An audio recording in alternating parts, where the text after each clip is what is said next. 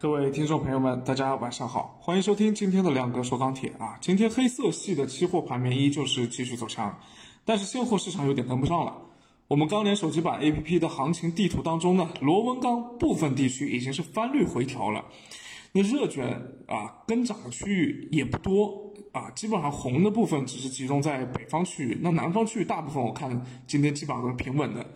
而铁矿石和双焦现货的价格今天也是平稳为主。那这个是不是意味着节前的补库行情已经结束了呢？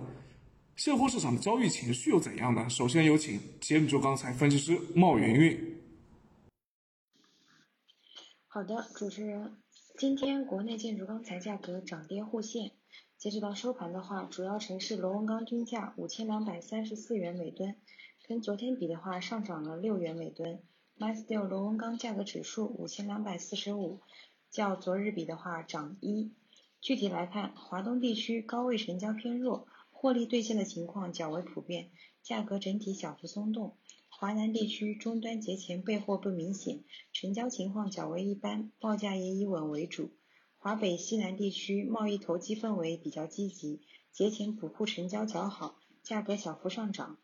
短期来看，伴随着小长假的到来，节前市场仍有补库的需求。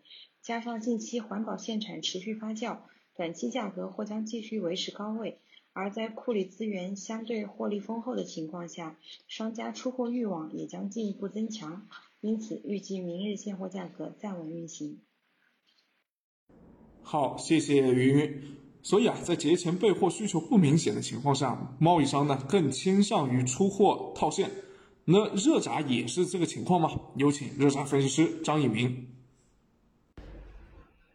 好的，主持人，今天热轧板卷全国主要城市价格是小幅上涨。那么分区来看的话，全国各区均有不同程度的上涨。那么今天的黑色商品期货市场呢，价格也是震荡上行，一零合约呢收涨百分之零点八四。现货市场整体表现心态还是比较乐观的。那么商家报价也是继续上涨，低位呢资源成交上表现还是可以的，但是高位成交稍显乏力吧。今天，呃，目前市场库存相对不高，加上新到货资源比较少，投机需求整体低价收获的。这个情绪比较活跃，但整体终端目前依然还是持一个谨慎的态度，因为价毕竟价格高位了。那么不过临近五一下游还是有一定的补库需求。综合来说的话，预计短期价格在节前还是维持一个高位震荡运行的状态。谢谢一鸣啊，这样看来呢，热轧的基本面还是要比螺纹钢更强一些的。接下来有请铁矿石分析师朱克东啊，请问最近铁矿石价格继续走高，核心原因是什么呢？品种结构又产生了什么变化？近期铁矿石市场持续走强，主要原因在三个方面。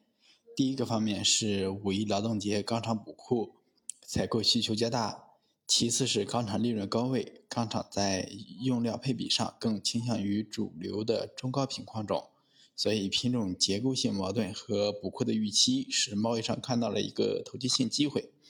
贸易商之间来回倒货频率增加，导致铁矿石港口现货成交量大幅增加，从而带动铁矿石市场整体走强。当然，不同品种之间也存在差异。现货端主要以卡粉、八粉表现最为强势，主流高频凹粉紧跟。块矿前期受高溢价的一个原因，近期涨幅明显弱于其他品种。好的，谢谢柯东。煤焦方面，我们照例有请到的是分析师熊超啊，请问当前双焦市场的具体情况怎么样呢？呃，好的，主持人，那我们再说一下双焦市场的一个情况啊。那么今天的话，盘面也是继续上涨的。那焦炭这块的话，第三轮的一个提涨，今天已经有个别钢厂开始执行了，嗯，比大家想象中的要快啊。这一轮的这一轮的一个接涨的情况，啊，主要还是因为现在整体市场的一个。供应还是比较短缺的啊，山西的一个环保政策比较严，那么产量的话，其实目前来看已经比去年的年底最紧张的时候还要低了啊，库存可能稍微高一点，主要是集中在港口贸易商手里啊，所以短线来看的话，钢厂还是比较缺货的，钢厂库存也是比较低的一个水平啊，所以预计价格应该还会继续上涨。那么煤这边的话，焦煤现在整体供应的话也是偏紧为主吧，那后续的话。价格应该还是有个上涨的空间。短期来看，双焦基本面依然是偏强的。那么预计的话，节后焦炭应该还有一到两轮的一个上涨。如果说后面的一个环保现场加剧的话，那么可能这一波上涨幅度还会超预期啊，会比市场大家想的还会更高一点。那短线来看的话，就是一个上涨的行情啊，这个结这个上涨应该还没有结束。